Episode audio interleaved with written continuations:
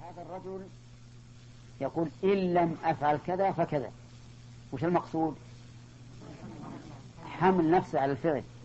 المقصود حمل نفسه على الفعل. هذا نقول نسميه نذر اللجاج والغضب، يسميه العلماء اسم خاص ولا حاجة، يعني لا, شا... لا مشاحة في الاصطلاح، ما دام سموه نذر اللجاج والغضب وإن لم يكن فيه لجاج وغضب فنحن نقول ما قالوا ونسميه بما سموه. هذا أقصد إيش؟ الحمل عليه. أو التصديق. التصديق يقول أو, أو التكذيب. التصديق بأن يحدثنا بحديث، يحدثنا بحديث هذا صحيح؟ لا صحيح، إنه مو صحيح، هذا ليس بصحيح. قال لله علي نذر إن كان كذبا أن أصوم سنة. لماذا قال هذا الكلام؟ تصديقا لقوله، تصديقا لقوله. نعم، هذا نقول قصد بهذا تصديق قوله. أو التكذيب بالعكس، بأن يحدثه شخص بشيء يقول لا كذاب أنت.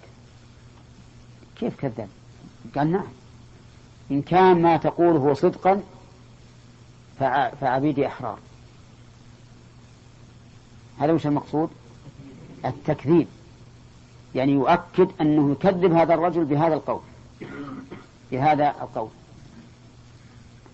يقول العلماء إن هذا حكمه حكم اليمين، كما قال المؤلف رحمه الله. يقول المؤلف رحمه الله فحكمه إيش؟ فيخير. نعم، فيخير بين فعله وكفارة يمين. كاليمين يعني كما لو حلفت على شيء فإن فعلته فلا كفارة وإن لم تفعل فعلك كفارة. المهم نقول هذا النذر إن شئت فافعل ما نذرت وإن شئت فكفر كفارة يمين. عرفتم؟ طيب، لماذا؟ يعني هل هناك دليل يدل على ذلك؟ ما هو؟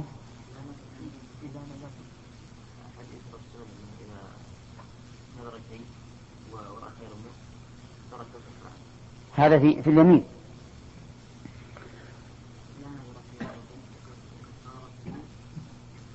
إيه. هذا المؤلف استدل بهذا الحديث الذي رواه سعيد في سننه: لا نذر في غضب وكفارته كفارة يمين. لا نذر في غضب وكفارته كفارة يمين. أما من جهة التعليل فقالوا إن, إن هذا بمعنى اليمين، لأنه لم يقصد بهذا النذر إلا المنع أو الحمل والتصديق أو التكذيب. وقد قال النبي صلى الله عليه وسلم: إنما الأعمال بالنيات وإنما لكل امرئ ما نوى. إذا نضرب مثالا حتى نعرف كيف التخيير. هذا رجل قال لله علي نذر إن فعلت كذا أن أصوم ثلاثة أيام، ففعل. هل يلزمه صيام ثلاثة أيام أو كفارة يمين؟ أه؟ يخير، إن شاء صام ثلاثة أيام وإن شاء كفر كفارة يمين، لأن هذا النذر حكمه حكم اليمين، حكمه حكم اليمين. طيب، إذا قلنا إن حكمه حكم اليمين فهل الأولى أن يفعل أو الأولى أن يكفر؟ نقول سبق لنا أن المسألة بحسب المحذوف عليه، إن كان خيرا فالأفضل أن يفعل، وهنا في الغالب أنه خير لأنه نذر. نعم، لكن مع ذلك لئلا نلزمه نقول أنت مخير بين فعله وكفارة اليمين. الثالث الثالث نذر المباح كلبس ثوبه وركوب دابته فحكمه كالثاني. وش يعمل؟ يخير بين فعله وكفارة, وكفارة اليمين. نذر المباح بأن قال رجل: لله علي نذر أن ألبس هذا الثوب. يعني مثلا أمه رأت ثوبه هذا وسخا، قالت: يا بني لا تخرج بثوبك الوسخ إلى السوق، لا تخرج. قال: لله علي نذر لألبسنه وأخرج. نعم. طيب، لا، ما هو معصية. إذا لم يكن فيه مضرة على الأم هو معصية. ماذا نقول؟ طيب، إذا نقول نخلي الزوجة بدل ما تهم المسألة. آه نقول له: الآن أنت بإيش؟ بالخيار، إن شئت فالبس الثوب واخرج، وإن شئت فكفر كفارة يمين. طيب، من هذا النوع ما يفعله بعض الناس، يقول: إذا نجحت فلله علي نذر أن أذبح شاة. فهل يلزمه أن يذبح الشاة، أو نقول يخير بين ذبحها وكفارة اليمين، أو في ذلك تفصيل؟ معلوم التفصيل زين. طيب، إذا كان قصد بذبح الشاة التصدق بها شكرا لله على النعمة، فهذا طاعة ويجب عليه أن يوفي به كما سيأتي إن شاء الله تعالى. وإذا قصد بذلك إظهار الفرح أن يذبحها ويدعو إخوانه نعم وأصدقائه، فهو يخير بين فعله وكفارة اليمين، لأن هذا من باب المباح وليس من باب الطاعة. واضح؟ وهذا يسأل عنه كثيرا. أما لو قال: إن نجحت فلله علي نذر أن أصوم ثلاثة أيام، فهذا إيش؟ هذا طاعة معروف، لأن الصوم قربة، لكن الذبح، ذبح الشاة وأكل لحمها والعزيمة عليها، هذا إيش؟ هذا من قسم المباح. طيب، ركوب الدابة ركوب الدابة كذلك قال: لله علي نذر أن أركب هذا هذا البعير، أو أن أركب هذه السيارة. نقول: هذا نذر مباح، إن شئت فاركب وإن شئت فلا تركب، وعليك كفارة يمين. والقاعدة الآن: إذا نذر مباحا، يعني شيئا مباحا فعلا له أو تركا له، فهو يخير بين أن يوفي بنذره أو يكفر كفارة يمين. قال المؤلف: ومن نذر مكروها من طلاق أو غيره استحب أن يفعله استحب أن يكفر ولا يفعله. إذا نذر مكروها من طلاق، الطلاق مكروه، ها؟ الأصل فيه الكراهة، الأصل في الطلاق الكراهة، ولكنه قد يستحب وقد يجب وقد يحرم وقد يباح. يعني الطلاق تجري فيه الأحكام الخمسة، لكن الأصل فيه الكراهة. فإذا نذر إنسان أن يطلق زوجته، قال: لله علي نذر أن يطلق هذه الزوجة، نقول له: الأفضل أن تكفر كفارة يمين ولا تطلق. واضح يا جماعة؟ طيب، أو غيره، غير الطلاق، مثل قال: لله علي نذر أن آكل بصلا. أكل البصل مكروه، والأفضل أن لا تأكل وتكفر. قال: لله علي نذر أن آكل ثوما، ها؟ مثله. طيب، قال: لله علي نذر أن آكل فولا، ها؟ وش حكمه؟ ها؟ يخير بين فعله وكفارة اليمين. طيب، ما شاء الله ضبطتم. طيب، يقول المؤلف رحمه الله: استحب أن, يف... أن يكفر ولا يفعله. الرابع نذر المعصية، أن ينذر معصية لله عز وجل. مثل المؤلف لذلك بقوله كشرب الخمر. نذر إنسان أن يشرب الخمر، أعوذ بالله، هذا نذر معصية، فجاء ليشرب الخمر فقلنا له اتق الله، هذا حرام، ومن شرب الخمر في الدنيا لم يشربها في الآخرة. قال إني نذرت. نقول له قال النبي صلى الله عليه وسلم من نذر أن يعصي الله فلا يعصيه. نعم، إذن لا يجوز الوفاء به. قال لله علي نذر أن أضرب فلانا بدون سبب، بدون سبب، ها، معصية، نقول كفر ولا تفعل. طيب فإن قال له فلان ما يخالف اضربني، ها، ربما يقول ها يكون أسقط حقه، لكن في الأصل هو من نذر المعصية. طيب يقول المؤلف رحمه الله كشرب الخمر وصوم يوم الحيض. صوم يوم الحيض، امرأة قالت لله علي نذر أن تصوم أول يوم من حيضها،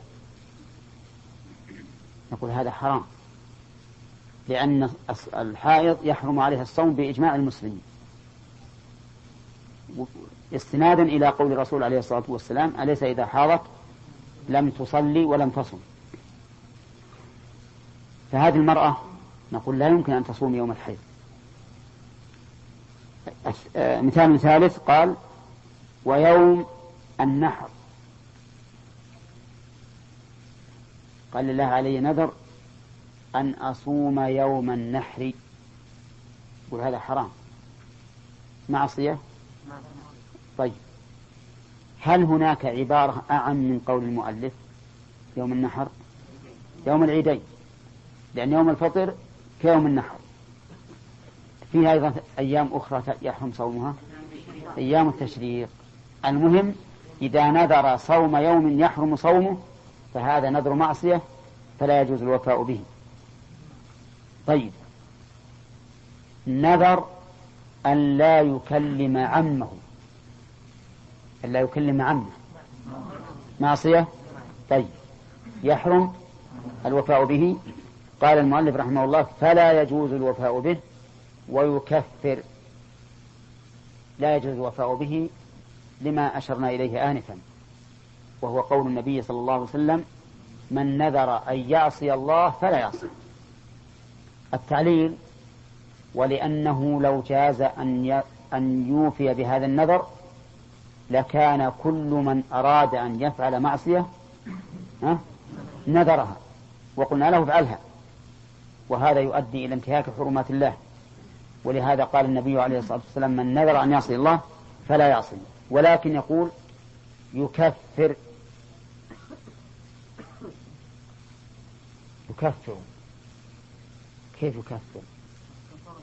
كفارة يمين، يكفر كفارة يمين، لقول النبي صلى الله عليه وسلم من نذر أن يعصي الله فلا يعصي، لا، لقول النبي صلى الله عليه وسلم لا نذر في معصية الله وعليه كفارة يمين. وهذا الحديث احتج به الإمام أحمد رحمه الله وإسحاق بن راهوية، وصححه الطحاوي خلافا لقول النووي رحمه الله إنه ضعيف باتفاق المحدثين. النووي ضعفه، لكن الإمام أحمد احتج به، واحتجاجه به يدل على صحته عنده، وكذلك صححه الطحاوي وهو من الأئمة الذين يعتبر تصحيحهم. وعلى هذا فالحديث صحيح ويحتج به، لكن جمهور أهل العلم قالوا إن نذر المعصية لا كفارة فيه، يحرم الوفاء به ولا, ولا يكفر. واحتجوا بحديث عائشة الذي أشرنا إليه آنفا، وهو قول الرسول عليه الصلاة والسلام من نذر أن يعصي الله فلا يعصيه. واضح؟ ولكن نقول إنه ما دام قد ورد حديث فيه زيادة وهو صحيح فإنه يجب الأخذ بهذه الزيادة. وش الزيادة؟ أه؟ كفارة يمين، لا نظر في معصية وكفارته وكفارة يمين، فنقول يكفر، ولأن المعنى يقتضي ذلك، لأن هذا الرجل نذر فلم يفعل، نذر نذرا فلم يفعل، ونحن نقول نذره انعقد لأنه ألزم نفسه به، ولا يمكن أن يوفي به لأنه معصية، وحينئذ يكون نذر نذرا لم يوفه فعليه الكفارة. كما لو حلف كما لو حلف أن يفعل معصية فإننا نقول له لا تفعلها وعليك كفارة يمين. نعم، فما ذهب إليه الإمام أحمد رحمه الله وإن كان من مفرداته أقرب إلى الصواب، لأنه لا, يك... لا يفعل المعصية وعليه كفارة يمين. ولكن هل يقضي ذلك اليوم ويكفر لفوات محله أو لا يقضي؟ ظاهر الحديث أنه لا يقضي، ظاهر الحديث أنه لا يقضي وأن عليه كفارة فقط. يعني مثلا قال والله لا أصومن يوم العيد، قلنا لا كفارة عليه، لا يجوز, لا يجوز أن تصوم، لكن هل يلزمه أن يصوم يوما بدله مع الكفارة كما هو المذهب أو لا يلزمه؟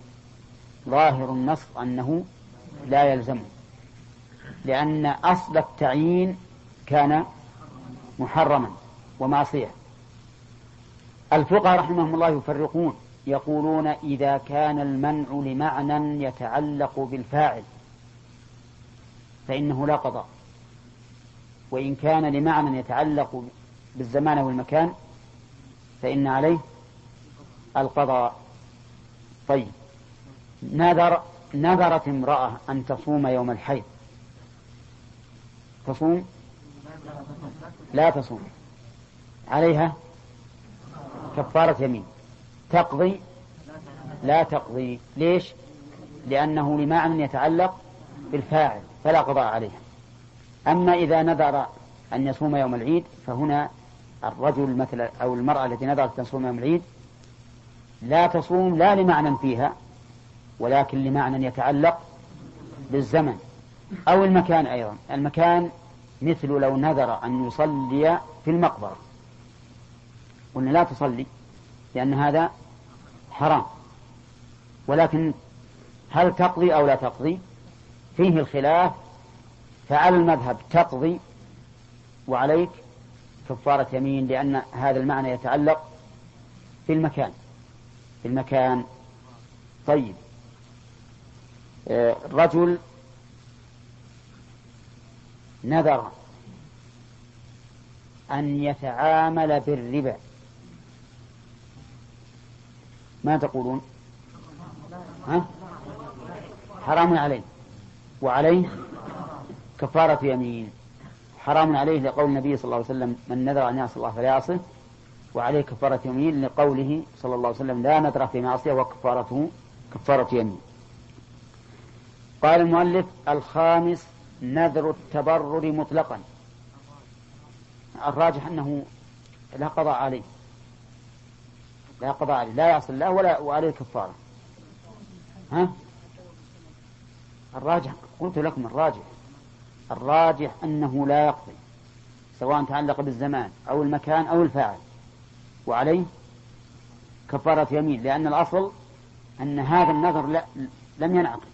هنا قال الخامس نذر التبرر مطلقا أو معلقا. التبرر فعل البر كالتطوع فعل إيش؟ الطاعة، والتنسك فعل النسك. فمعنى التبرر يعني فعل البر.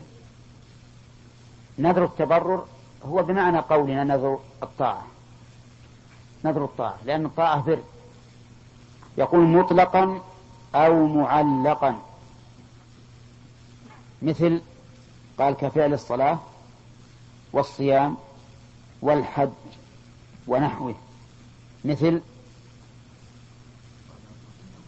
الصدقة والعمرة، عيادة المريض، اتباع الجنائز، نعم، وهكذا كثير. نعم. نذر الطاعة يجب الوفاء به. قال المؤلف رحمه الله تعالى نعم ما, ما ذكره. المهم يجب الوفاء به، يجب الوفاء به لقول النبي صلى الله عليه وسلم من نذر أن يطيع الله فليطعه. وظاهر كلام المؤلف أنه يشمل الواجب وغير الواجب، يشمل الواجب وغيره. كيف الواجب وغيره؟ الصلاة منها فرض ومنها تطوع، فإذا قال لله علي نذر أن أصلي الظهر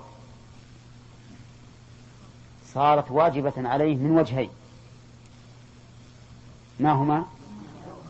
الواجب بأصل الشرع والواجب بالنذر.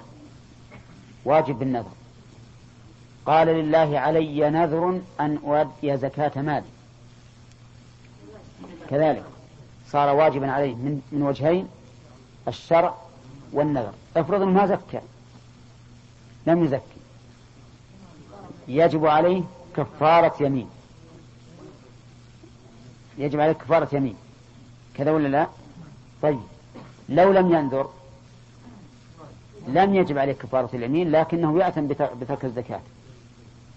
واضح؟ هذه هذا هو فائدة قولنا إن النذر يتعلق بالواجب، إن النذر يتعلق بالواجب، ما هو تحصيل حاصل. فائدة ف... لا الصلاة ربما ما ترد علينا لأن الصلاة ما يمكن يتركها إلا إلا كفر، لكن الزكاة، الصوم، الحج. فالمهم أن نذر الواجب صحيح، وفائدة القول بالصحة أنه يجب عليه من وجهين، بحيث لو تركه لوجبت عليه الكفارة مع الإثم، ثم هو أيضا يأثم إثما أكثر مما لو مما لو لم ينذر، لأنه إذا نذر صار واجبا عليه من الوجهين. فهذا هو فائدة قولنا أنه يتعلق النذر بالواجب. طيب يجب عليه فعله، لكن سواء كان مطلقا أو معلقا. المطلق مثل قوله لله علي نذر أن أصلي ركعتين، بس هكذا قال، نقول هذا مطلق ولا لا؟ لله علي نذر أن أقرأ جزءا من القرآن، ها؟ مطلق. المعلق يقول أو معلق كقوله إن شفى الله مريضي، إن شفى الله مريضي فلله علي نذر أن أصوم شهرا، هذا معلق أولا، فمتى شفي وجب عليه الصوم، وإن مات لم يجب عليه شيء، وإن بقي مريضا كذلك لم يجب عليه شيء. واضح؟ طيب وإن شفي بعد موت الناذر، إن شفي بعد موت الناذر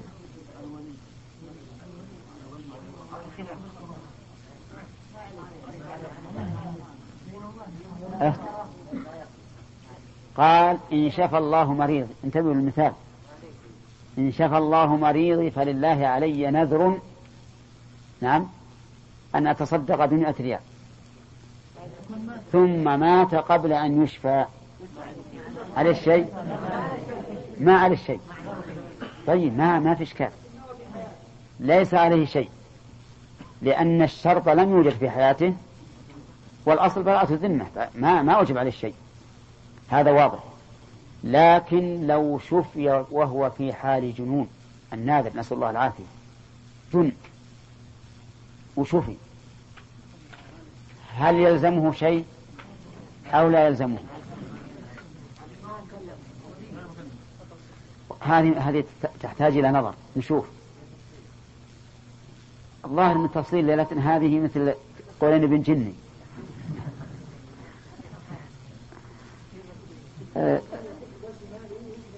لاحظ الآن، هذا رجل قال إن شفى الله مريضي فلله علي نذر أن أتصدق بمئة درهم، ثم جن، هذا الناذر جن وشفى الله مريضه في حال جنونه. عندنا نحن عندنا الآن سبب وشرط، عندنا سبب وشرط. سبب وجوب الصدقة بهذه الدراهم لا لا مؤشفة يا أخوان، ولا المرض، النذر هو سبب الوجوب ولا لا، وشرط الوجوب الشفاء.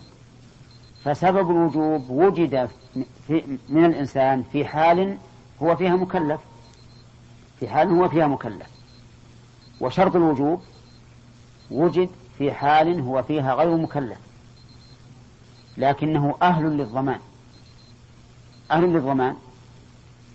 فالظاهر أنها تلزمه، أنه يلزم وليه أن يتصدق بها عنه كالزكاة تماما، فإن الزكاة تجب على المجنون وتجب على الصغير. طيب لو قال إن شفى الله مريضي فلله علي نذر أن, أن أصوم، ها؟ هذا هو محل الإشكال الحقيقة. هل نقول يطعم عنه أو نقول لا يجب لأنه ليس من أهل الصيام، بخلاف المال فإنه من أهل وجوب المال كالزكاة وضمان الأموال التي يسلبها وما أشبهها. هذه تحتاج، والله هذه تحتاج عندي إلى توقف، تحتاج إلى نظر في, في, في الموضوع. هل نقول إن هذا الرجل لما أوجب على نفسه الصوم في حال عقله يجب أن يقضى عنه، أو يقال إنه وجب عليه في حال ليس من أهل الصوم، بخلاف المال فإنه فإن المجنون تجب عليه الأموال إذا وجد شروط الوجوب كالزكاة والضمان وما أشبهها. على كل حال محل نظر إن شاء الله يؤجل. نعم نعم ها شيء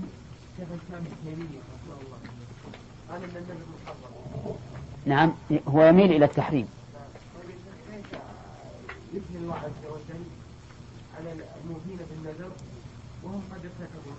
هل أوفى هل أثنى الله على الموفين أو على الناذرين؟ أي أو أقول هل أثنى الله على الموفين أو على الناذرين؟ ها فرق. إيه الموفين بنذرهم، لكن قال هل قال إنهم ينذرون؟ تفسيره معناها أنهم إذا نذروا لله شيئا لم يهملوه، قاموا به. وفيها قول آخر أن المراد بالنذر كل الواجبات، كل الواجبات فهي نذر، بقول الله تعالى في في الحج يوفون ثم ليقضوا تفثهم وليوفوا نذورهم، مع أنه ما نذروا لأنه مصطفى مصطفى حديث لا نذر في المعصية. نعم ألا يدل بمفهومه على جواز النذر وقد صح النهي عنه؟ كيف؟ ألا يدل بمفهومه على جواز النذر لا نذر في المعصية، إذن يجوز النذر. لا يدل يدل على انعقاده. نعم هذا يدل هذا يدل على انعقاده، أو أن المعنى لا نذر يوفى، لا نذر يوفى، النهي صح عنه بلا شك، النهي عن النذر أصلا صح عنه، ثبت عن النبي عليه الصلاة والسلام، ثبت من حديث أظنه ابن عمر قال نهى النبي صلى الله عليه وسلم عن النذر وقال إنه لا يأتي بخير. لا ما في تعارض. نعم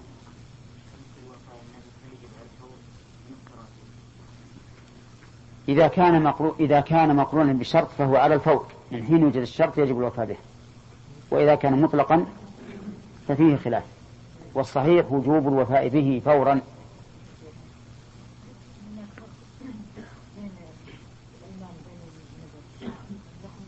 إيه بينهم فرق. لو نذر أن يصلي ركعتين وجب عليه أن يصلي ركعتين، ولو حلف أن يصلي ركعتين لم يجب عليه، استحب أن يفعل ولا يجب، هذا الفرق. نعم عبد الله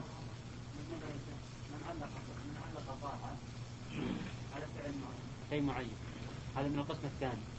ومن نذر كيف شلون يعني شلون؟ من قال لله عليه تبع مريض يناصب. أي. لكن هذا ليس على ما يجب عليه الصيام. كيف؟ ما يجب عليه؟ أي يخير. إن شاف الله مريضي فعلي أن أصوم؟ لا يجب عليه أن أصوم. هذا نذر التبرع هذا الخامس. هو يعبر عن نفسه يا شيخ. القسم الثاني. إيه. القسم الثاني معلق على فعل شيء معين. نعم. مباح يعني مباح على شيء مباح. ما فصلنا. مثل. ما فصلنا بين الطاعة وبين غير الطاعة. لا لا مباح موجود. القسم. القسم الثاني النجال والغضب. أيه. القسم الثالث نذر مباح. أيه. يقول فيخير بين فعل وكفارتين. المباح قصدك. لا لا نذر النجال والغضب. زين.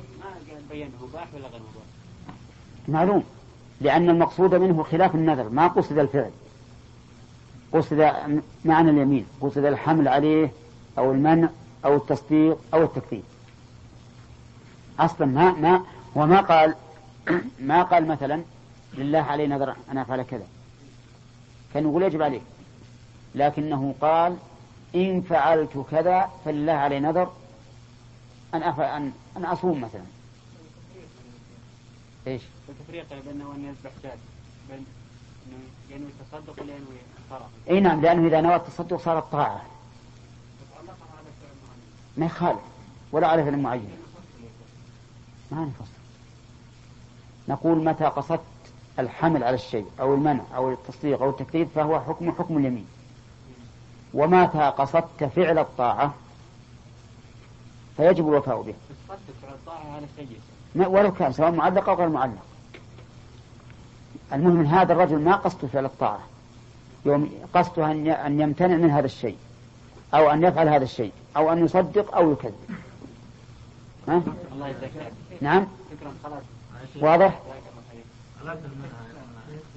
الصدقة ما يأكل نعم نعم يا عبد الوهاب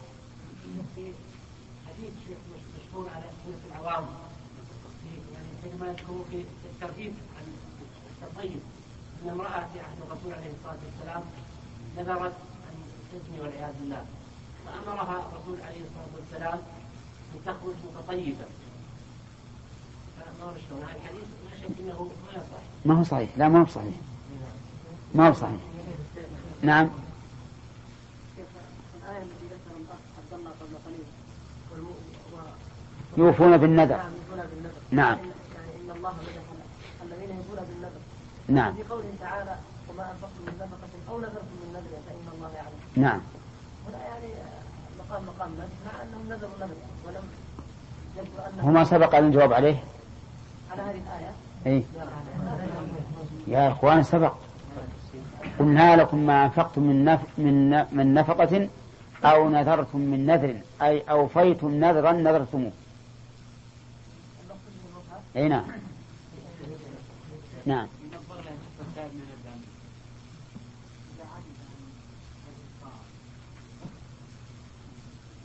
أي نعم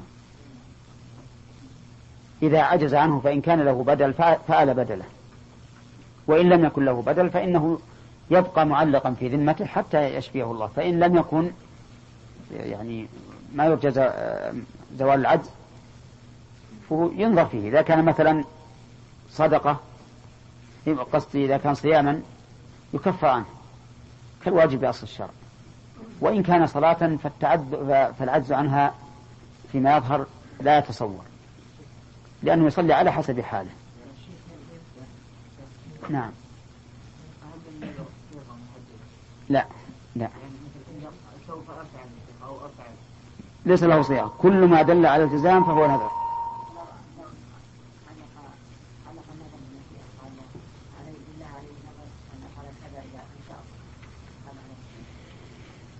ينظر إذا كان حكمه حكم اليمين في النذر الذي حكمه حكم اليمين ليس عليه حنث وإذا كانت على طاعة نظرنا إذا كان قصده التعليق فلا شيء عليه إذا كان قصده التحقيق أو التعليق أو التبرك وجب عليه نفعل حسب نيته ها؟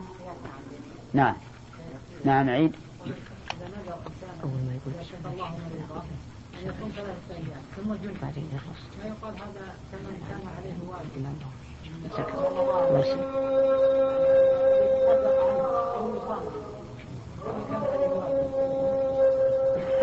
حتى من كان عليه واجب إذا جن ينظر فيه. إيه؟ يعني مثلا واجب مالي هذا شيء يتعلق بالبدن، والرجل إذا جن ليس من العبادة. أي نعم. رضي الله عنها وهو قوله صلى الله عليه وسلم لا نزع في معصية كفارته كفارة يمين. هذا الحديث صحيح أخرجه أبو داود في باب ما جاء في النذر في المعصية جنس ثلاثة صاد مئتين اثنين وثلاثين، والترمذي في باب ما جاء عن رسول الله صلى الله عليه وسلم أن لا نذر في معصية جنس أربعة صاد اثنين وثلاثين، والنسائي كفارة النذر جنس سبعة صاد ستة وعشرين، وابن ماجه في باب النذر في المعصية جنس واحد صاد ستمائة وستة وثمانين، وأحمد جيل ستة صاد مئتين وسبعة وأربعين، والطحاوي في مشكل الآثار جيل ثلاثة صاد اثنين وأربعين، والبيهقي في باب ما في باب ما جعل فيه كفارة يمين جيل عشرة صاد تسعة وستين، والخطيب في تاريخ بغداد جيل خمسة صاد مئة وسبعة وعشرين، من طريق عن يونس بن يزيد عن عن ابن شهاب عن أبي سلمة عن عائشة به. وقال الترمذي هذا الحديث كم هذا ولي؟ ستة. طيب جيد. وقال هذا وقال الترمذي هذا الحديث لا يصح. لا ستة. ناظر. ناظر. لأنه عدد عدد. لأنه عدد. قال الترمذي هذا الحديث لا يصح لأن الزهري لم يسمع هذا الحديث من أبي سلمة قال سمعت محمدا يعني البخاري يقول روى غير واحد منهم موسى بن عقبة وابن عتيق وابن, وابن أبي عتيق عن الزهري عن سليمان بن أرقم عن يحيى بن أبي كثير عن أبي سلمة عن عائشة عن النبي صلى الله عليه وسلم قال محمد أي البخاري والحديث هو هذا. وقال أبو داود عقب الحديث سمعت أحمد عقب الحديث عقب الحديث سمعت أحمد بن شيبوي يقول قال ابن المبارك يعني في هذا الحديث حدث أبو سلمة، فدل ذلك على أن الزهري لم يسمعه من أبي سلمة. وقال أحمد بن محمد وتصديق ذلك ما حدثنا أيوب يعني ابن سليمان. قال أبو داود سمعت أحمد بن حنبل يقول أفسدوا علينا هذا الحديث قيل له وصح أفساده عندك وهل رواه غير ابن أبي أويس؟ قال أيوب كان أمثل منه يعني أيوب بن سليمان بن بلال وقد رواه أيوب. وروايته ابن أبي أويس أخرجها أبو داود والنسائي والترمذي والطحاوي. قال حدثني سليمان بن بلال عن محمد بن عن محمد بن أبي عتيق وموسى بن عقبة عن ابن شهاب عن سليمان بن أرقم عن يحيى بن أبي كثير الذي يسكن اليمامة حدثه أنه سمع أبا سلمة يخبر عن عائشة به. قال أبو عبد الرحمن النسائي سليمان بن أرقم متروك الحديث والله أعلم، وقد خالفه غير واحد من أصحاب يحيى بن أبي كثير في هذا الحديث. قلت وهو كما قال أي سليمان بن أرقم لأنه ضعيف لأنه ضعيف عند أهل الحديث بالاتفاق. انظر تهذيب التهذيب لابن حجر جيم أربعة صاد مئة وثمانية وأربعين، وميزان الاعتدال للذهبي جيم اثنين صاد مئة وستة وتسعين. ثم ساقه عن جماعته أي النسائي منهم علي بن المبارك عن يحيى عن محمد بن الزبير الحنظلي عن أبيه عن عمران بن حسين به. وقال محمد بن الزبير ضعيف لا يقوم بمثله حجة وقد اختلف عليه بهذا الحديث. لكن هذا الحديث لكن هذا الحديث يعني حديث عائشة المذكور لم يتفرد سليمان بن أرقم بروايته عن يحيى عن أبي سلمة عن عائشة. فقال الطيالسي في مسنده جيم حديث ألف وأربعمئة وأربعة وثمانين صار مئتين وثمانية حدثنا حرب بن شداد عن يحيى بن أبي كثير عن أبي سلمة عن عائشة عن النبي صلى الله عليه وسلم قال لا نذر في معصية وكفارته كفارة يمين. وهذا إسناده ظهر الصحة فإن رجاله ثقات رجال الشيخين.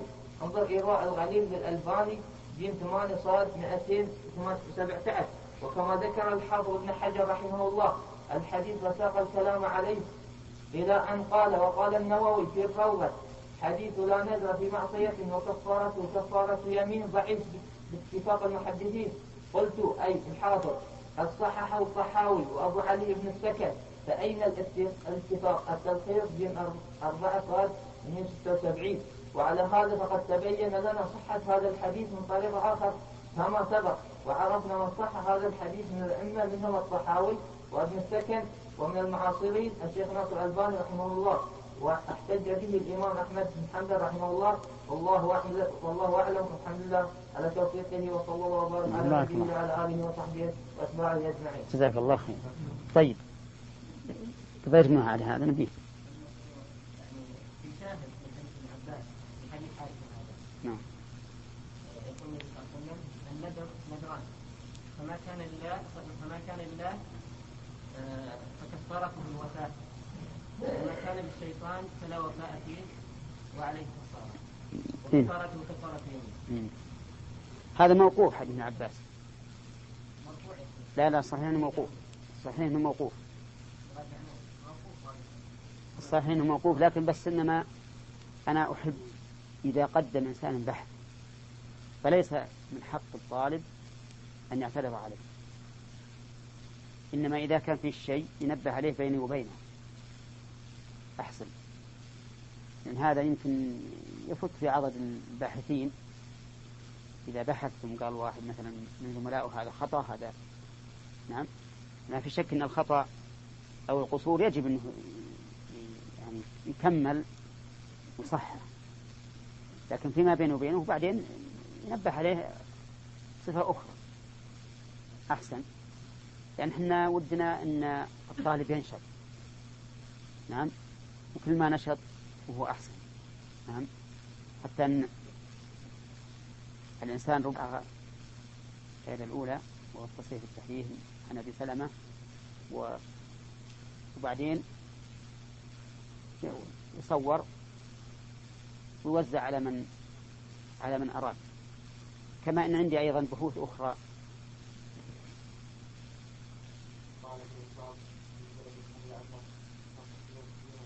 وش الموضوع؟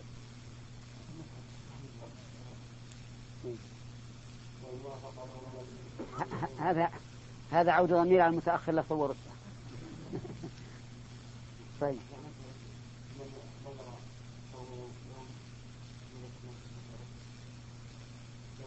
من نذر صوم يوم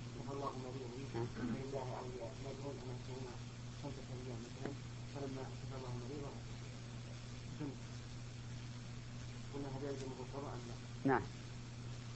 طيب الآن الآن اقرأ اقرأ زين تفضل.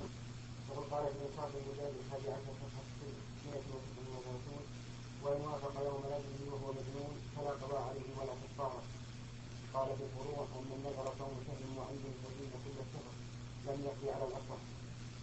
وكذا قال في المحرر والرعايتين والحاوي. كلمة على الأصح أحب أن أبين لكم. الفروع إذا قال على الأصح يعني من الروايتين، يعني فيه روايتان عن أحمد أصحهما هذه، وأيضا معنى أصحهما ليس معنى أصحهما عن أحمد، أصحهما في المذهب. وإذا قال في الأصح يعني الوجهين، والفرق بين الروايتين والوجهين الروايتان عن الإمام أحمد والوجهان عن أئمة أصحاب الإمام أحمد، عن أئمة أصحاب أصحاب الإمام أحمد، مهب عن أحمد لكن عن كبار المذهب يكون فيها قولان لهم، فيقول فيها في الأصح، والروايتين يقول فيها على الأصح. هنا وكذا قال في المحرر والرعايتين والحال وغيرهم وجزم فيهم وجزم في المغني والشخص والوسيط والشخص وغيرهم والرعاية الكبرى في الموضع وعنه يقضي الانتهاء. وفي المنتهى من الجزء الثالث صفحة أربعين وثلاث وخمسون والوافق يوم نجد وهو مجنون فلا قضاء ولا كفارة. قال الشيخ البرودي يعني هي الترتيب الجنس فمن نظر قومته بعينه وجنه. قال في المغني فإن جن جميع الشهر لم يلزمه قضاء ولا كفارة. وقال أبو ثور يلزمه القضاء لأنه من أهل التكليف حال نذره وقضائه فلزمه القضاء فمغنى عليه. ولنا أنه ليس من أهل التكليف في وقت الوجوب فلم يلزمه القضاء كما لو كان في شهر رمضان. ولنا وش معنى لنا؟ يعني دليلنا دليلنا كذا هنا. خلاص بارك الله فيك. القول اللي ينصر والمغني معروف من ينصر المذهب. الخلاصة الآن أن الإنسان إذا نذر نذرا معينا بيوم أو بشهر ثم جن قبل أن يصل ذلك اليوم يعني صادف ذاك اليوم أنه مجنون فلا قضاء عليه. نعم هذا و... هذا بالنسبة للعبادات البدنية. بقي علينا بالنسبة للعبادات المالية. يعني قال إن قدم زيد فلله عليه نذر أن يتصدق بكذا فقدم وهو مجنون. ذكرنا في ذا اليوم أنه يلزمه الصدقة لأن الماء لأن الواجب هنا في المال فهو كالزكاة تجب على المجنون ولا تجب عليه الصلاة ولا الصيام. نعم نعم الموت واضح ما عليه شيء. لو مات قبل أن يوجد الشرط لا يجب لا, لا زكاة ولا غيره إلا لا صدقة ولا ولا صوم. نعم ها لا لا ولا يقضى عنه ولا شيء إذا مات قبل أن يأتي وقت شرط الوجوب أبدا. سمع متى يجب إذا أتى من فضله على بشيئين عهدوا على شيئين هما الصدقة والصلاة. فلما أتاهم من فضله أخلفوا الأمرين كليهما بخلوا به هذا ضد الصدقة وتولوا وهم معرضون ضد الصلاة فأعقبهم نفاقا في قلوبهم إلى يوم يلقون أعوذ بالله إلى الموت بما أخلفوا الله ما وعدوه وبما كانوا يكتبون.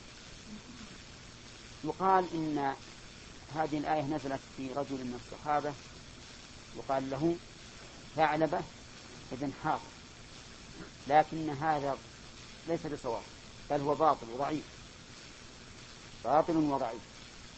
وقد كتب في هذا رسالة أحد طلبة الجامعة الإسلامية وبين أن هذا كذب وأن هذا الصحابي لم يقع من هذا هذا الأمر.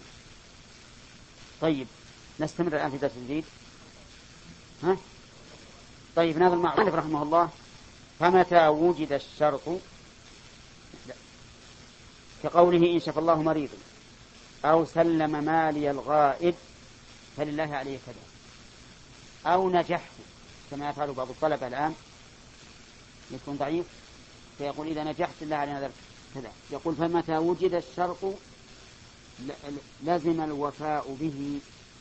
الدليل قول النبي صلى الله عليه وسلم من نذر أن يطيع الله فليطيعه وهذا يشمل الطاعة سواء كانت معلقة بشرط أو مطلقة إلا إذا نذر الصدقة بماله كله أو بمسمى منه يزيد على على ثلث الكل فإنه يجزئه الثلث. نعم فإنه يجزئه قدر الثلث صح. استثنى المؤلف من قوله لازمه الوفاء به إذا نذر الصدقة بماله كله فإنه يجزئه قدر الثلث. واستدل الأصحاب رحمهم الله لهذا في حديث كعب بن مالك رضي الله عنه وحديث أبي لبابة بن عبد المنذر رضي الله عنه. أما كعب بن مالك فإنكم تعلمون قصته تخلف عن غزوة تبوك بدون عذر ولما رجع النبي صلى الله عليه وسلم من تبوك جاء المنافقون يعتذرون إلى النبي صلى الله عليه وسلم فكان يعذرهم ويستغفر لهم ويكل سرائرهم إلى الله ويفرحون بهذا لأنهم أهل ظاهر فيفرحون بالظاهر ويقولون يكفينا استغفار النبي صلى الله عليه وسلم لنا، وما علموا أن الله قال استغفر لهم أو لا تستغفر لهم إن تستغفر لهم سبعين مرة فلن يغفر الله لهم، والعياذ بالله. أما كعب بن مالك رضي الله عنه وهلال بن أمية ومرارة بن الربيع فصدقوا وقالوا ما لنا عذر، وكعب بن مالك رضي الله عنه تكلم بين يدي النبي صلى الله عليه وسلم بكلام فصيح عجيب لأنه أشب القوم أشب القوم وأجلده. قال إني إني أوتيت جدلا، يعني أقدر أخاصم وأعرف أتخلص، ولكن لا يمكن أن أتقدم إليك بعذر اليوم فتعذرني ثم يفضحني الله تعالى غدا. الله أكبر، فالإيمان واليقين. المنافقون قال الله فيهم سيحلفون بالله لكم إذا انقلبتم إليهم لتعرضوا عنهم فأعرضوا عنهم إنهم رجس ومأواهم جهنم جزاء بما كانوا يكسبون. أما هذا فلإيمانه أعطى الصدق وقال إني أنا ما لي عذر، وما ملكت راحلتين قط في غزوة كهذه، ملكت راحلتين، ولكن أخذوا التسويف لما خرج الناس أول يوم قال أبنتظر وبكرة ألحقهم، في اليوم الثاني قال بكرة ألحقهم، حتى أخ... ذهب الوقت. النبي عليه الصلاة والسلام ماذا عامله؟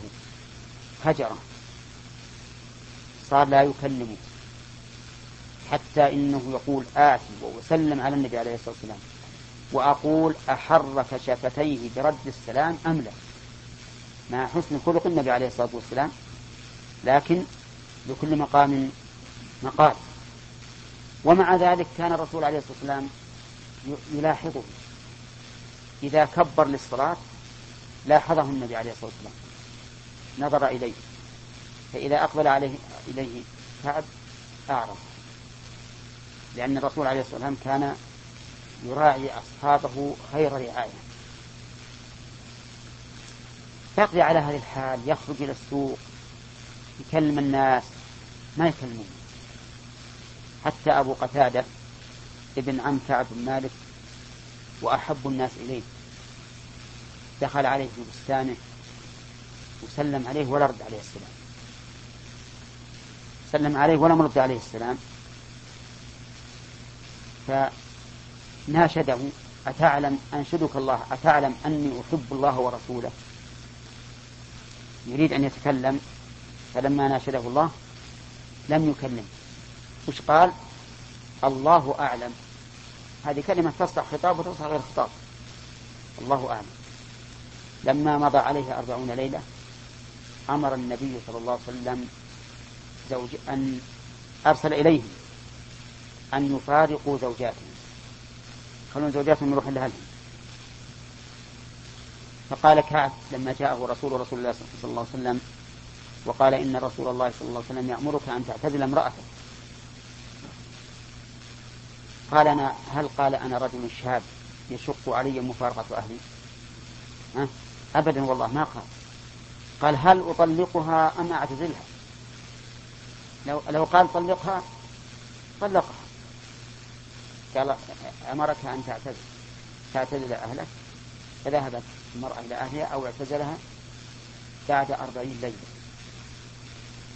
وبعد خمسين ليلة جاء الفرج من الله عز وجل، الله أكبر، وعلى الثلاثة الذين خلفوا حتى إذا ضاقت عليهم الأرض بما رحبت وضاقت عليهم أنفسهم وظنوا أن لا ملجأ من الله إلا إليه ثم تاب عليهم ليتوبوا إن الله هو التواب الرحيم. بقي خمسين ليلة الناس هاجرينهم ولا يتكلمون معهم، وفي أثناء هذه المدة جاء خطاب من ملك غسان إلى كعب بن مالك، فتنة عظيمة. جاءه كتاب من الملك ملك غسان قال له إنه بلغنا أن صاحبك قد جفاك، ويطلب حضوره إليه حتى يكرمه ويعزه. لما قرأ الكتاب ما دخله مثل المخبات أو اعتبر به، على طول راح وحطه في التنور، سجره بالتنور أوقد به. لماذا؟ لئلا تخدعه نفسه فيستجيب. أتلف هذا على طول. في تل... نزلت توبته من الله عز وجل في ليلة من الليالي، فلما أصبح النبي صلى الله عليه وسلم أخبر الناس بتوبة الله عليه. الله أكبر. وكان كعب لا يصلي لأنه مهجور، مهجور مثل مثل مثل أن تقول لا مساس، لا يصلي. فذهب رجل من المسلمين إلى سلع جبل في المدينة معروف، ونادى بأعلى صوته: أبشر يا كعب بخير يوم مر عليك منذ ولدتك أمك، أبشر بتوبة الله عليك. وذهب رجل على فرس يبشره. شوف الصحابة رضي الله عنهم كيف فرحهم بتوبة الله على إخوانهم وأصحابهم. ذهب، لكن صار صاحب الصوت أسرع، فصارت البشارة لصاحب الصوت، أعطاه, أعطاه حلته كعب بن مالك. فلما جاء إلى النبي عليه الصلاة والسلام دخل المسجد، قام إليه طلحة بن عبد الله رضي الله عنه يهنئه بتوبة الله عليه. قال: فكنت لا أنساها لطلحة. من قام من بين الصحابة يهنئ كعبا وقابله. أما النبي عليه الصلاة والسلام فإنه لما رآه كعب وإلى وجهه يتهلل كأنه قطعة قمر فرحا بنعمة الله عز وجل بتوبته على هؤلاء الثلاثة، لأن النبي عليه الصلاة والسلام لا شك أنه أشفق, أشفق الناس على أمته وأصحابه وأشدهم حبا للخير لهم. فكانت هذه القضية سبحان الله العظيم كانت نزل فيها هذا القرآن يتلى إلى يوم القيامة، إلى يوم القيامة. شوف المحنة تعقبها المنحة. كل محنة من الله عز وجل إذا صبرت عليها فأبشر بعقباها منحة. بعد هذا قال: يتوب إن الله هو التواب الرحيم. يا أيها الذين آمنوا اتقوا الله وكونوا مع الصادقين. فجعلهم, فجعلهم أسوة جعلهم أسوة لغيرهم في الصدق. لما تاب الله عليه قال: يا رسول الله إني إن من توبتي أن أدخل من مالي صدقة، فقال: أمسك عليك بعض مالك فهو خير لك. إن كعب بن مالك رضي الله عنه كان لا يصلي مع الجماعة، لأنه كان قد هجر بأمر النبي صلى الله عليه وسلم. إن. هذه صحيحة إن شاء الله تعالى. إلا إذا نذر الصدقة بماله كله فإنه يجزئه قدر الثلث، مثل أن يقول: إن شفى الله مريضي فلله علي نذر أن أتصدق بجميع مالي. هذا نذر تبرر مطلق ولا معلق؟ معلق. أو يقول: لله علي نذر أن أتصدق بجميع مالي. هذا نذر تبرر مطلق. يقول المؤلف: يجزئه قدر الثلث، يجزئه قدر الثلث. الدليل الدليل قصة كعب بن مالك رضي الله عنه حين تاب الله عليه فقال: يا رسول الله إن من توبتي أن أنخلع من مالي صدقة، من مالي كله صدقة. فقال النبي صلى الله عليه وسلم: أمسك عليك بعض مالك فهو خير لك. متفق عليه. وعند أبي داود أنه قال له: يجزئك الثلث، يجزئك الثلث. وقد سمى النبي صلى الله عليه وسلم سمى الثلث كثيرا، فقال لسعد بن أبي وقاص: الثلث والثلث كثير. وكذلك أيضا أبو لبابة رضي الله عنه ابن عبد المنذر قال: يا رسول الله إن من توبتي أن أنخلع من مالي صدقة إلى الله ورسوله. فقال له النبي صلى الله عليه وسلم: يجزيك منه الثلث.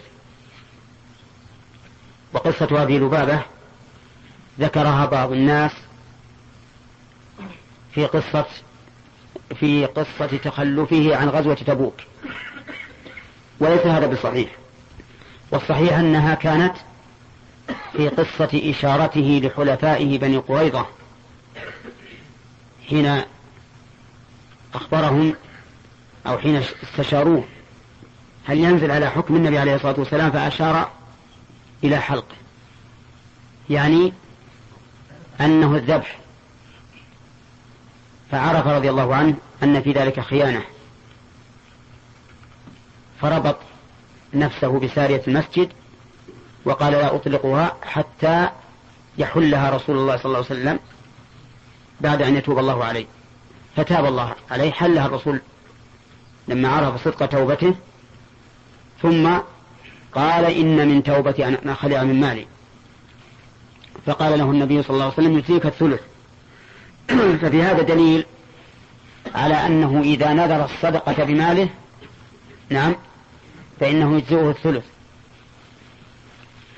وذهب بعض العلماء إلى أنه يجب عليه أن يتصدق بجميع ماله،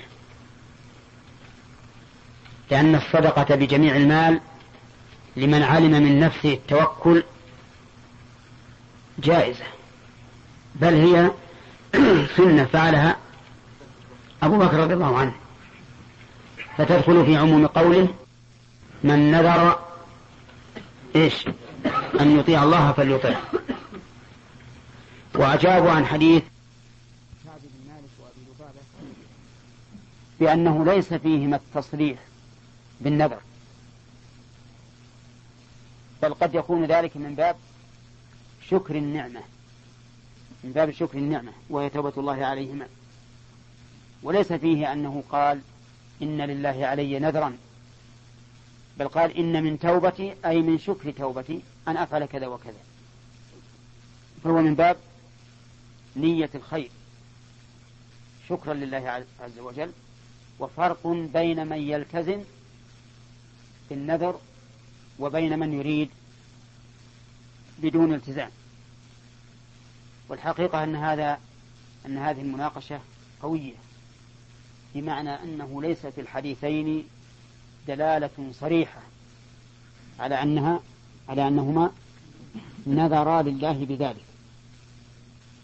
نعم، فالمسألة لا شك أن الإنسان إذا أوفى بنذره وتصدق بجميع ماله مع حسن ظنه بربه واعتماده وصدق اعتماده عليه، وأن له جهات يمكن أن يقوم بواجب كفايته وكفاية عائلته، لا شك أن أن صدقته بجميع ماله أبرأ لذمته وأحوط،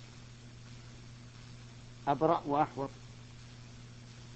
وأما الاقتصار على الثلث مطلقا ففي النفس منه شيء. قال المؤلف أو بمسمى منه يزيد على الثلث، على ثلث الكل. مسمى منه يعني معين من من ماله يزيد على ثلث الكل، فإنه يجزئه إيش قدر الثلث، قدر الثلث يعني ثلث الكل. مثال ذلك قال لله علي نذر أن أتصدق بهذه السيارة، أن أتصدق بهذه السيارة، فنظرنا ما عنده من المال، فإذا السيارة تساوي عشرين ألفا وعنده عشرة آلاف فقط، كم يجزئه؟ ها؟ يجزئه عشرة آلاف وتبقى السيارة له كذا. أو نقول بيعها ثم تصدق بنصف قيمتها، أه؟ لا يلزمه أن يبيعها، لأنه لو باعها سوف يأخذ نصف القيمة، سوف يأخذ نصف القيمة، لكن إذا باعها فهو أحسن من جهة، لأنه أخرجها لله وطابت نفسه بها، فكونها لا تدخل ملكه أحسن. وقول المؤلف أو بمسمى منه يزيد على الثلث فإنه يجزئه قدر الثلث، هذا أحد القولين في مذهب الإمام أحمد، ولكن المذهب المشهور عند المتأخرين أنه يلزمه أن يتصدق بالمسمى وإن زاد على الثلث، يلزمه أن يتصدق بالمسمى ولو زاد على الثلث. ففي مثالنا هذا يلزمه أن يتصدق بالسجارة كلها، ويقولون إن الفرق بينه وبين الكل لأن الكل عبارة عن عن كل المال، وليس ذلك بالأمر المشروع، بخلاف الصدقة بشيء معين فإنه فإنه مشروع ولو كان أكثر من الثلث. فالمسألة الآن عندنا ثلاثة أشياء: أن يتصدق، أن أن ينذر الصدقة بجميع ماله فمذهب الحنابلة أه؟ يجزئه الثلث، وقول أكثر أهل العلم لا بد أن يتصدق بالجميع بماله كله، هذه واحد. ثانيا أن ينذر الصدقة بشيء معين يزيد على الثلث، فالمذهب يلزمه أن يتصدق به ولو زاد على الثلث. والذي مشى عليه المؤلف يقول لا يلزمه أكثر من الثلث، لا يلزمه أكثر من الثلث. الصورة الثالثة أن أن ينذر بشيء من ماله مشاع، مثل أن يقول ثلث مالي، نصف مالي، وما أشبه ذلك، فيتعين ما قاله على ظاهر كلام على ظاهر المذهب وعلى كلام المؤلف لا يلزمه أكثر من الثلث. طيب، وفيما إذا إذا تصدق بالثلث هل عليه كفارة؟ ها؟ ليس عليه كفارة، لأنه يقول يجزئه، وما دام يجزئه فقد أوفى بنذره فلا كفارة عليه. قال وفيما عداها يلزمه المسمى، فيما عداها أي عدا المسألة المذكورة، وهي إذا إذا نذر الصدقة بماله كله أو بمسمى منه يزيد على الثلث فإنه يلزمه المسمى أي المعين ولو كثر. لو فرضنا أن رجلا عنده مليون ريال وقال لله علي نذر أن أتصدق بثلاثمائة ألف، يلزمه ولا لا؟ يلزمه، لأنه أقل من الثلث. ولهذا قال فيما عداها يعني عدد المسألة المذكورة يلزمه المسمى. دليله عموم قول النبي صلى الله عليه وسلم من نذر أن يطيع الله فليطيعه. ثم قال المؤلف ومن نذر صوم شهر لزمه التتابع، وإن نذر أياما معدودة لم يلزمه. إن نذر صوم شهر لزمه التتابع، يعني لزمه أن يصوم متتابعا. ونذر صوم الشهر على قسمين، انتبه. القسم الأول أن ينذر شهرا بعينه كربيع الأول مثلا، فهذا يلزمه التتابع. لماذا؟ لا نعم، لأنه عين لضرورة التعيين، لما عين الشهر ما يمكن يصومه إلا متتابعا. القسم الثاني أن ينذر شهرا مطلقا، فيقول الله علي نذر أن أصوم شهرا. فالمؤلف يرى أنه يلزمه التتابع، أنه يلزمه التتابع، وذهب بعض العلماء إلى أنه لا يلزمه التتابع. وهذه المسألة فيما إذا لم يكن له نية، أما إن كان له نية فعلى ما نوى، أو يكن له شرط، فإن كان له شرط فعلى ما شرط. يعني لو قال أنا من نيتي أن أصوم شهرا متتابعا، قلنا يلزمك التتابع. أو صرح بالشرط فقال لله علي نذر أن أصوم شهرا متتابعا، نعم يلزمه التتابع. الثالثة قال أن أصوم شهرا فقط، فهل يلزمه أو لا يلزمه؟ فيه خلاف، المذهب أنه لا يلزمه، والصحيح أن نعم أو القول الثاني أنه يلزمه، والصحيح أنه لا يلزمه. صحيح المذهب أنه لا يلزمه، ودليل ذلك أنه لو كان الشهر عند الإطلاق يستلزم التتابع لكان اشتراط التتابع في قوله تعالى شهرين متتابعين إيش لغوا لا حاجة إليه. فلما كان فلما اشترط الله التتابع في الشهرين علمنا بأن الشهر عند الإطلاق إيش لا يستلزم التتابع، وهذا هو الصحيح. فإذا نذر قال إن شفى الله مريضي فلله علي نذر أن أصوم شهرا، وشفى الله مريضه فإننا نقول له صم شهرا. فإذا سألنا هل أتابع الصوم قلنا لا لا يلزم إلا إن كنت نويت أو اشتركت. قال وإن نذر أياما معدودة، إن نذر أي طيب فيه قبل أن نتجاوز المسألة قال لزمه التتابع، ولكن هل يلزمه أن يصوم ثلاثين يوما أو لا يلزمه إلا تسعة وعشرون يوما؟ نقول إن ابتدع الصوم من أول يوم من الشهر لم يلزمه إلا الشهر، سواء كان تسعة وعشرين يوما أم ثلاثين يوما، لقوله تعالى شهر رمضان الذي أنزل فيه القرآن، فسماه الله شهرا مع أنه قد يكون تسعة وعشرين وقد يكون ثلاثين يوما. وإن ابتدعه من أثنائه، مثل أن ابتدع الصوم متى؟ في الخامس عشر، فقيل يلزمه ثلاثون يوما لتعذر البناء على الشهر، وقيل لا يلزمه بل يلزمه ما كان عليه الشهر. وعلى هذا القول فإذا ابتدأ الصوم في اليوم الخامس عشر من هذا الشهر انتهى في اليوم الرابع عشر من الشهر الذي يليه كذا.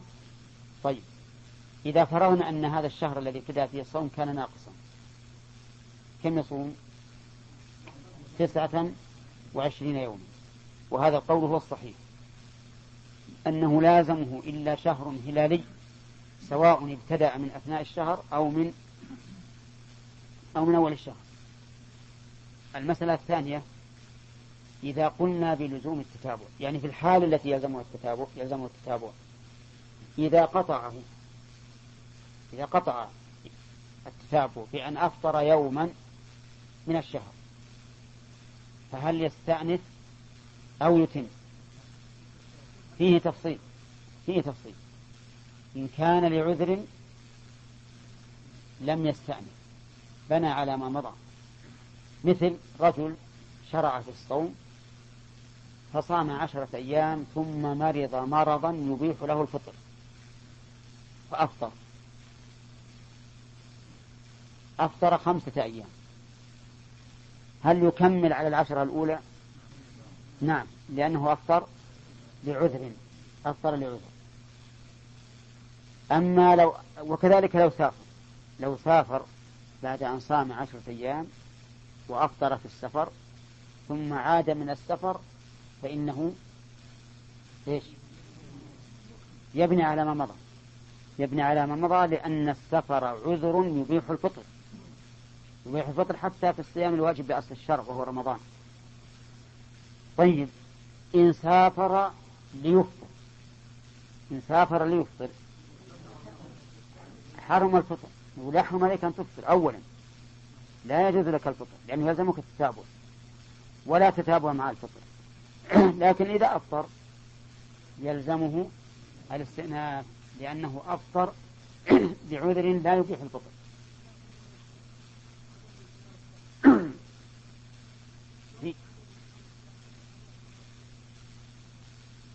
لأنه شهر صام شهرا،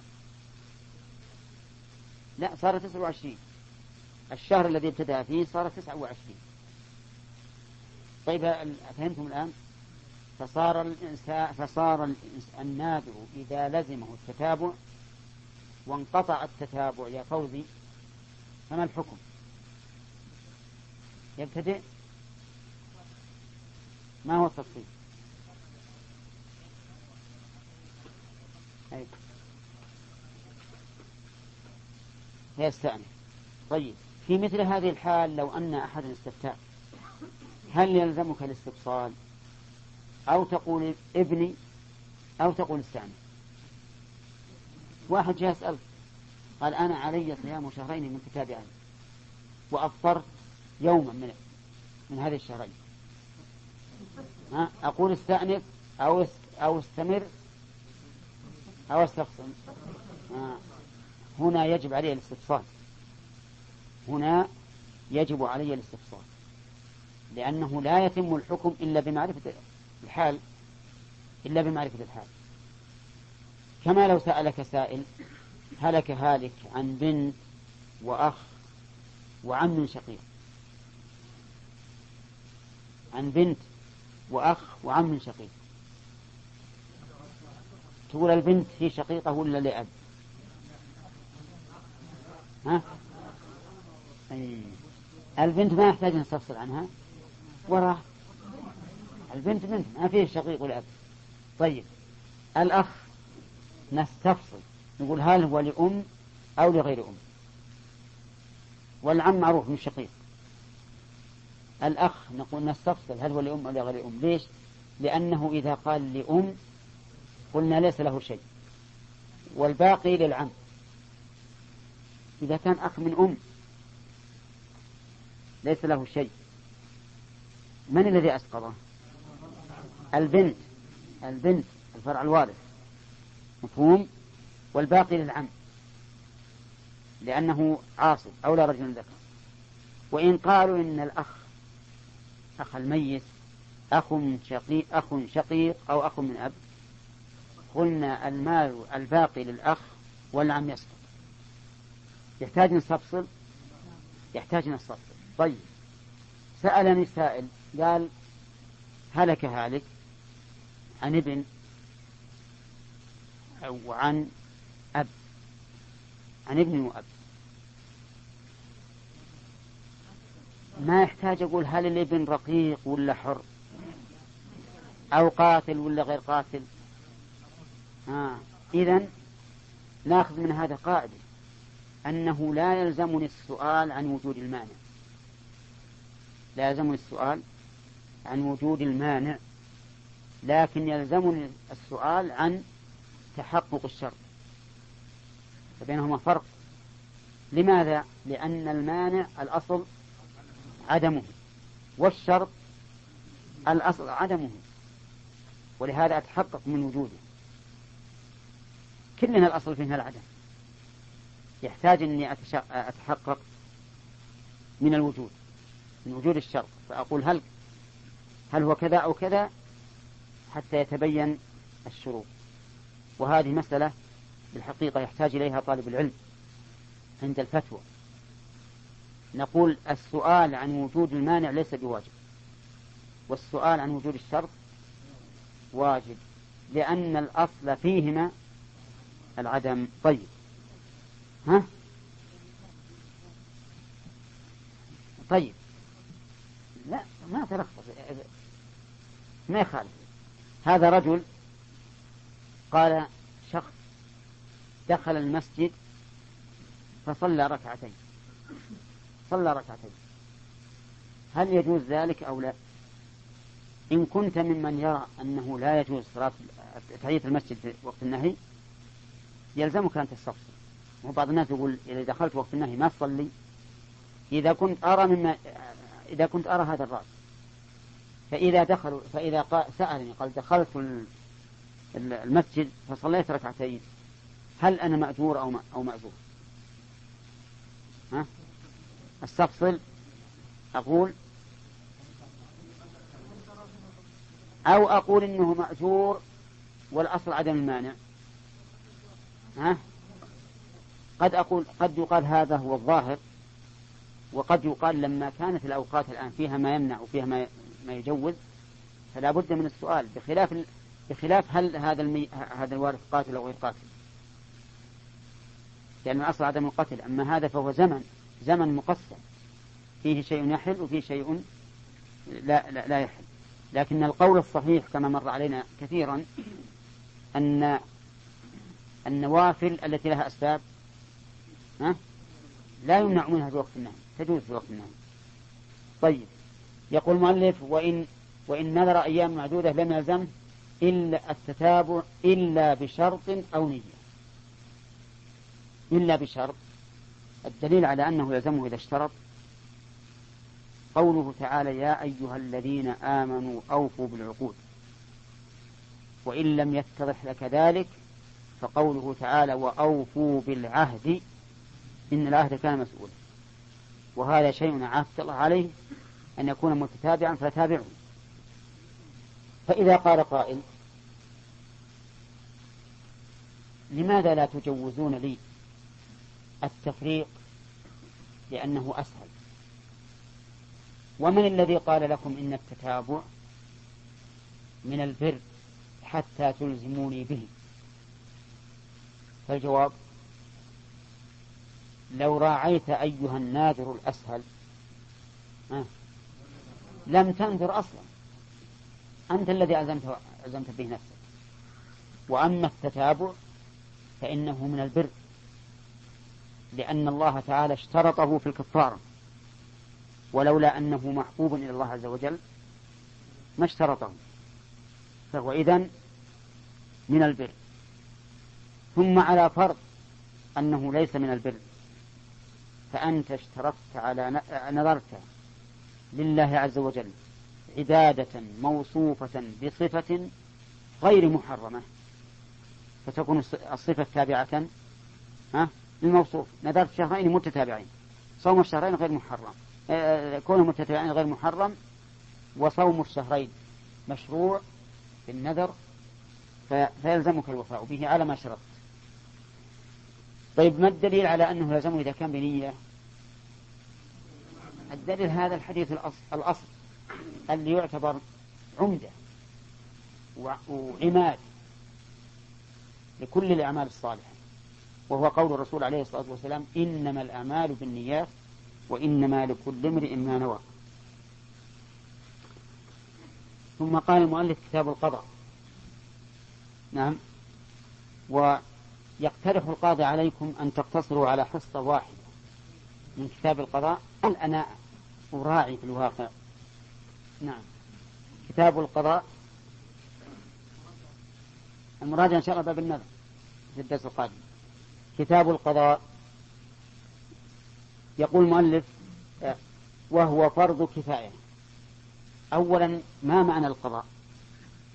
معنى القضاء في اللغة الشرعية إحكام الشيء والفراغ منه، إحكامه والفراغ منه. ويطلق القضاء بمعنى التقدير، فإذا كان أمرا شرعيا فالقضاء بمعنى الإحكام، وإذا كان أمرا مقدرا فإما أن يراد به التقدير الأزلي أو الفراغ من الشيء. فقوله تعالى فقضاهن سبع سماوات أي فرغ منهن أي فرغ منهن. وقوله وقضينا إلى بني إسرائيل في الكتاب أي قدرناه في الأزل. وقوله وقضى ربك ألا تعبدوا إلا إياه أي شرع شرعا محكما فرضا على العباد. أما في الشرع فالقضاء في الشرع يتضمن ثلاثة أمور: تبيين الحكم الشرعي والإلزام به وفصل الحكومات أو الخصومات كما شئت. طيب انتبه، فقولنا تبين الحكم الشرعي هذا جنس يدخل فيه الفتية، لأن المفتي يبين الحكم الشرعي، ولهذا لو قلت القضاء شرعا تبين الحكم الشرعي ما صح الحد، ما صح التعريف. ليش؟ لأنه غير مانع. غير مانع، وش معنى غير مانع؟ يدخل في المعرف ما ليس منه. ما الذي يدخل إذا قلنا أن القضاء تبين الحكم الشرعي؟ الفتي، فإن المفتي يبين الحكم الشرعي. طيب الإلزام به وفصل الخصومات يخرج به إيش؟ الفتية، فإن المفتي لا يلزم، المفتي لا يلزم. وهل يفصل الحكومات ولا لا؟ لا، ما يفصلها. لكن لو أن المفتي حكم حكم أي تحاكم إليه اثنان وقال رضيناك حكما بيننا، وحكم بينهما، صار حكمه كحكم القاضي ملزما، ولكنه إذا لم يحكم ولم ينصب من قبل ولي الأمر أي عن المفتي فإنه مبين لا ملزم. هذا هو الفرق بين المفتي والقاضي. القضاء يقول المؤلف إنه فرض كفاية، فرض كفاية. أما كونه فرضا فلأن الله سبحانه وتعالى أمر به، فقال يا داود إنا جعلناك خليفة في الأرض فاحكم بين الناس، فاحكم بين الناس. وقال تعالى إن الله يأمركم أن تؤدوا الأمانات إلى أهلها وإذا حكمتم بين الناس أن تحكموا بالعدل، فأمرنا إذا حكمنا أن نحكم بالعدل، وأمر نبيه داود أن يحكم بين الناس. واضح؟ هذا يدل على أنه فرض.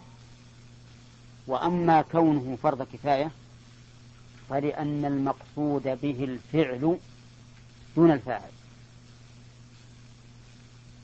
وهذا قد مر عليكم أظن في النظم الذي وزناكم عليه في القواعد، أنه إذا كان المقصود الفعل فهو فرض كفاية، وإن كان المقصود الفاعل فهو فرض عين أو سنة كفاية وسنة عين حسب الأمر. فنقول كونه فرض كفاية لأن المقصود إيجاد قاض يحكم بين الناس، وليس المقصود أن كل واحد من الناس يكون قاضيا، ولا كان ما شاء الله لو كلنا له فرض عين كم نصير هنا؟ ها؟ كان كل الناس قضاة، كل الناس يذهبون كل صباح إلى إلى المحكمة. ليش؟ ليقضوا ليقضوا بين الناس، لكن بين من؟ وهو فرض عين. طيب على كل حال هو فرض كفاية. أما كونه فرضا فعرفتم دليله، وأما كونه لكفائيا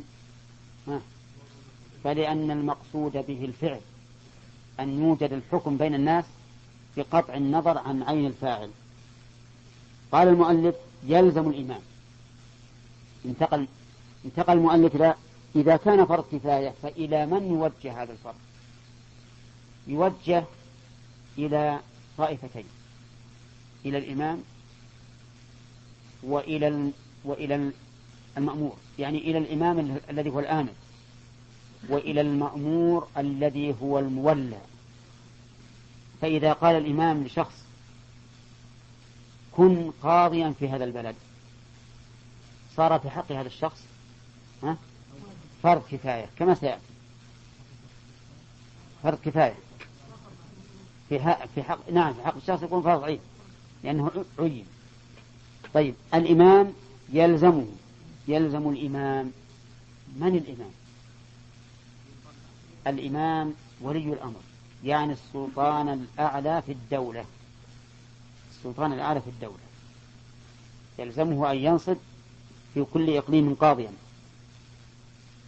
السلطان الأعلى في الدولة تعرفون الآن الدول تختلف، بعضها السلطان الأعلى في الدولة يسمى ملكا، وبعضه يسمى رئيسا، وبعضهم إيش؟ أمين أمير أمير، وبعضهم سلطان، وبعضهم شيخ. نعم. المهم ما علينا من الأسماء، الكلام على المعاني. إذا كان هذا السلطة العليا في البلد في الدولة فهو الإمام، يلزم الإمام، لأن الإمام في الحقيقة خليفة خليفة رسول الله صلى الله عليه وسلم، ولا خليفة الله؟ ها؟ طيب خليفة رسول الله وين الرسول؟ ها؟ إيه. طيب نبحث بهذه ولا نترك هذه؟ طيب خليفة الله، اختلف العلماء هل يجوز أن أقول خليفة الله أو لا يجوز؟ وأظنكم مر عليكم بيت قاله